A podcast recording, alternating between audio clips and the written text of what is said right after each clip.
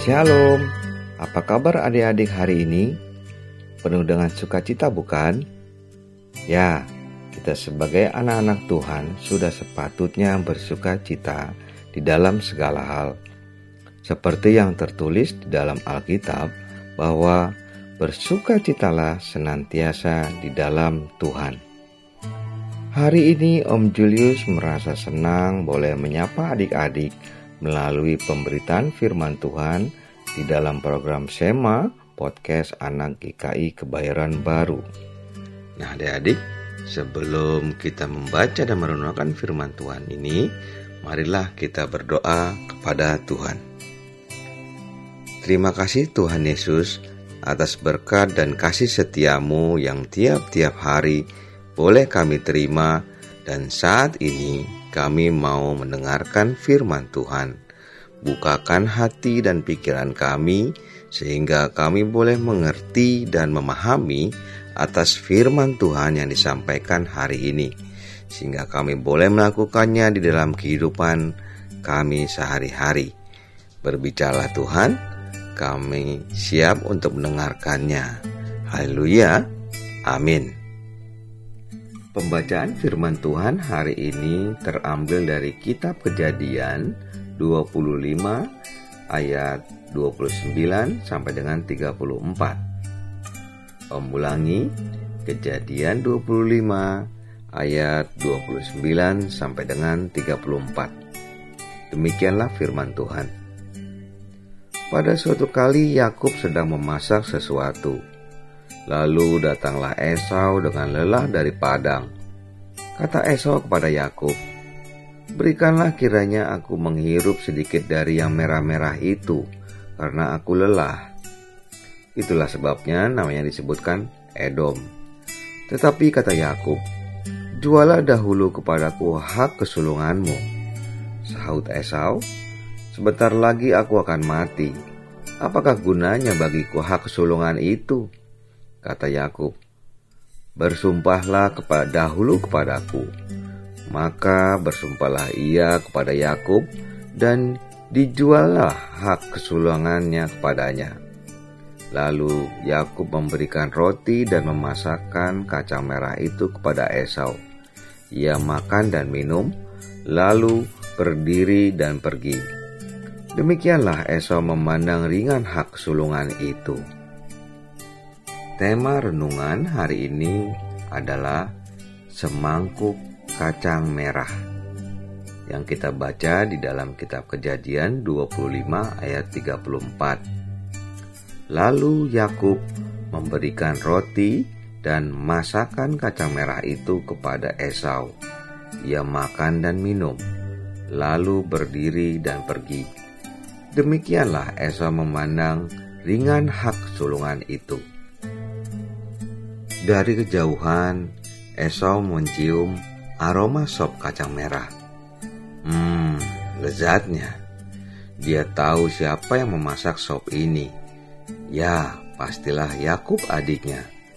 Adiknya pandai memasak, tapi tidak pandai berburu seperti dirinya. Esau yang pulang lelah dengan perut lapar tak tahan melihat sop yang mendidih di dalam panci dan sedang diaduk-aduk oleh adiknya. Esau meminta semangkuk saja dari adiknya itu.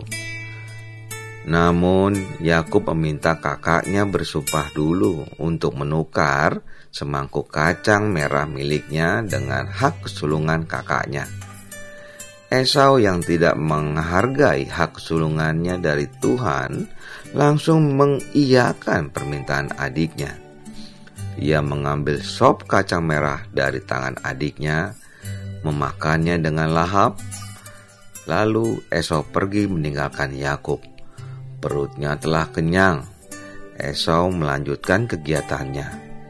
Ia lupa bahwa setelah sumpah diucapkan, maka hak kesulungannya telah menjadi milik adiknya. Esau adalah anak sulung Ishak. Seharusnya hak waris kekayaan dari ayahnya diturunkan kepada Esau. Esau tidak menghormati Allah yang sudah memberikan ia kehidupan sebagai anak sulung. Sekarang semua sudah terlambat. Berkat yang luar biasa dari ayahnya turun ke adiknya. Ia hanya menerima berkat lainnya saja. Adik-adik, Esau itulah Edom.